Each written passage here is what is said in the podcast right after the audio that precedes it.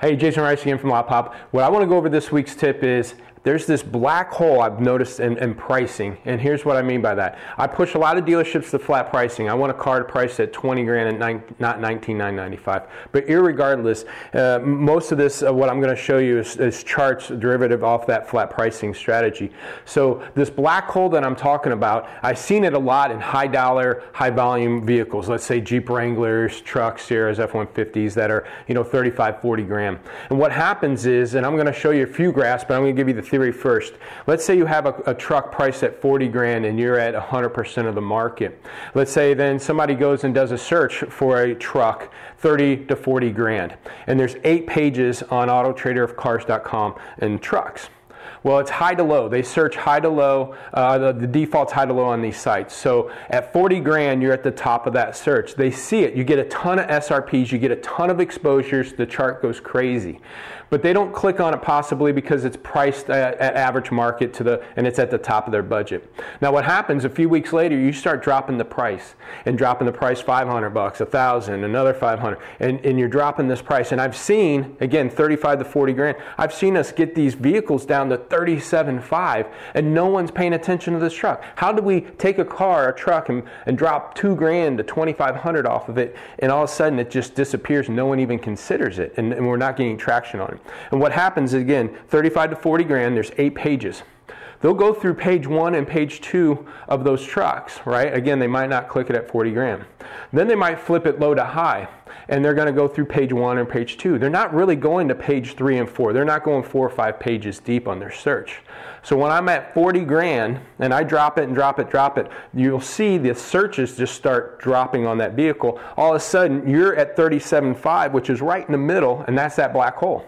You're not at 35 and you're not at 40, and, and if there's eight pages of these vehicles, they're not getting to page four and five to actually see your truck. So here's a couple examples. This even works on like 18 grand vehicles.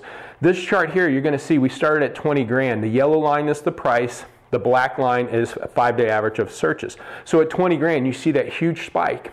And we dropped it to 19.5, we dropped it to 19, we dropped it to 18.5, and now it's at 18, and you start seeing that spike go back up. Okay? There's another example here of a truck. Now, what happened? We started out at 42.5. Remember, that's the middle of 45 and 40. So at 42.5, you can see that black line is very low. We went to 42, 41.5, 41, 40,005. It wasn't until 40 grand where we see this big spike. Now, dropping it back down again, you're going to 38, and as we're dropping and getting more aggressive, that goes back down again. So there's this black hole where if you get these popular price bands 15 grand, 18 grand, 20 grand, 35, 40 grand, you're going to get the spikes, but if you have to discount it, all of a sudden it becomes this black hole. So it mostly has to do with high volume vehicles. Again, if it's a Bentley or BMW or, or, or, one that's not that many out there, if they're looking for a specific vehicle and there's only 10, this theory don't work. But when there's a, a huge volume of this type of vehicle, somebody does a sedan search or a truck search and there's 8, 10 pages, and you go from, and they search 35 to 40 grand. If you're high priced at 40, you're not going to get a whole lot of activity, get a lot of searches, but no one's clicking on it or calling on you. But if you're priced at 40 grand and you're 90% of the market, that's when the thing sells. So it's almost like a, a um, stocking strategy.